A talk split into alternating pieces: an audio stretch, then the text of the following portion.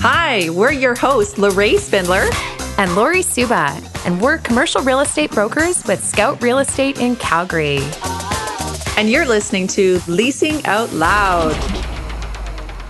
You are listening to episode 22 of Leasing Out Loud with your hosts, Lorraine Spindler and Lori Suba. Welcome back, everybody. So today, Lorraine and I were feeling a bit blue, guys. We just lost a deal, mm-hmm. and we thought it was perfect timing to talk about why the deal we had all conditional ready to go. Yes. And the landlord required a personal indemnity. And so that caused the deal to crater. And it's not just this deal. We're no. hearing this a lot lately. Yeah. And you know what, Lorraine? It's like a sign of the times, I think. Mm-hmm. So for those that are listening, personal indemnification or a landlord requesting a guarantee is essentially the landlord saying, We want you to personally backstop this lease. And landlords mm-hmm. are doing that because it's kind of like risky business these days, Lorraine, in terms of leasing space, just given the current economic climate, especially if you're a new company. Yes,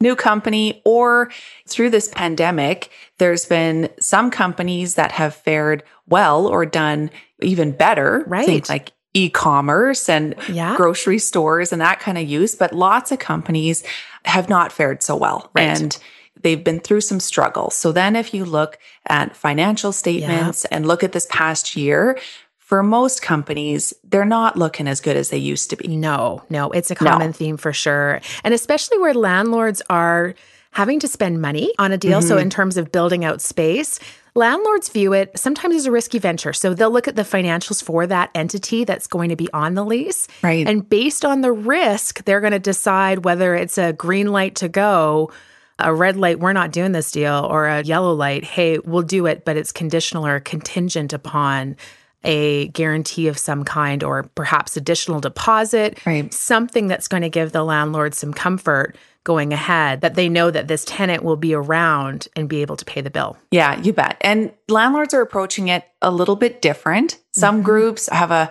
higher tolerance to some risk than others. Right. Some are looking at the improvements or landlord work that they have to do to say, okay, what is work we're going to have to do for anybody? Yep. Say it's like a washroom build out. Right. The space doesn't have a washroom, needs to have a washroom. So I think there's still some comfort level and landlords realize there's certain work that has to be done for a space to be leasable. Yes. But if it's beyond that, then they're looking yes. to say, okay, we need a bit of a partnership and a deal. The tenant has to have some skin in the game. Yeah. Right? right. And the landlord. So, yeah. And different comfort levels. Definitely different comfort levels on the landlord's part for sure. Mm-hmm. Another really interesting thing we were chatting with our partner, Eve, who's more focused on the retail end of things.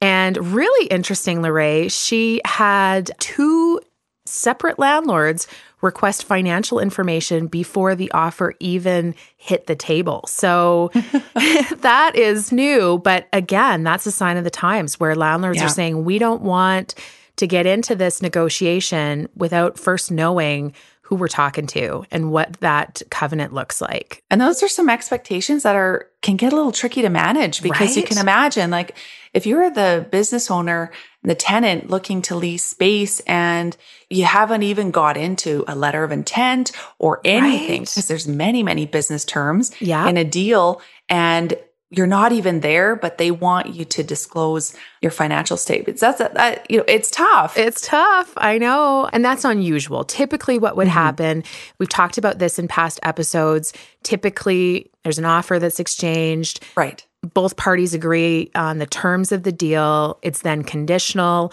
We talked about this. One of the conditions is the financial or covenant check that the landlord will have.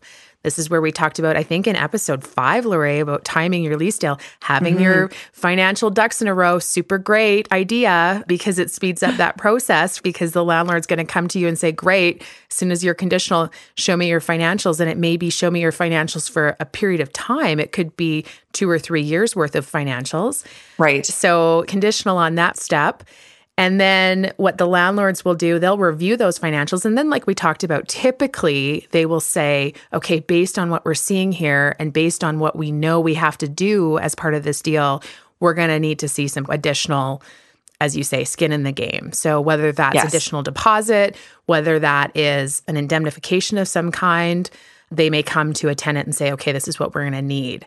One thing we've talked about and what we try to do when we're working on the tenant's behalf is try to put a bit of a fence around that indemnification. Like it's not open ended. It's not just a free for all. Right. You can come after us for everything. So, as an example, we've been successful recently on a couple of deals where we have said, let's cap that indemnification to, say, the value of the leaseholds mm-hmm. that the landlord is investing, or cap it for a period of time, or have that depreciate over the term. So as you're proving that you can pay the bills, have that indemnification disappear. Right. So just yeah. some ideas on ways to kind of put a fence around it because I know so many tenants, that creates another element of risk. Yeah. Another alternative that we've seen, in addition to a personal indemnification or additional security deposit, another avenue would be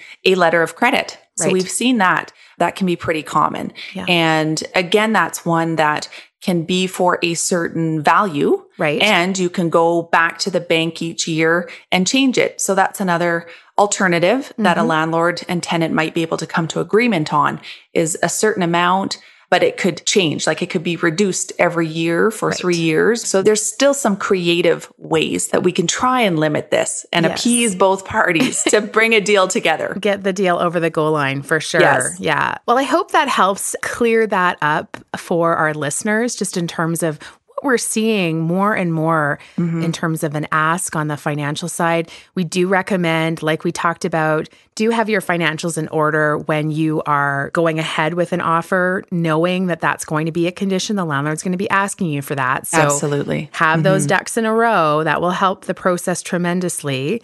And be prepared if you're a newer company or you're a company that does not have, you know, a long-standing track record in terms of your financials, know that that's likely something that the landlord may be asking, particularly if you are doing a deal where there's a big spend. Absolutely. Yeah. And yeah. landlords have typically always tried to mitigate the risk to some degree. Mm-hmm. And we're just seeing that grow. For sure. It's a sign of the times, like you said, Lori. Yeah. It's a function of the market conditions and just where we're at today. So just have to be creative sometimes in terms of how we structure this deal and how we work around this. So yes. we hope that helps everyone. Thanks so much for listening to this episode. If you have any comments or questions for us, feel free to shoot us a note at hello at scoutrealestate.ca. And join us next week where we discuss the latest and greatest, as always, in commercial real estate. Thanks so much, everybody. Have a great week.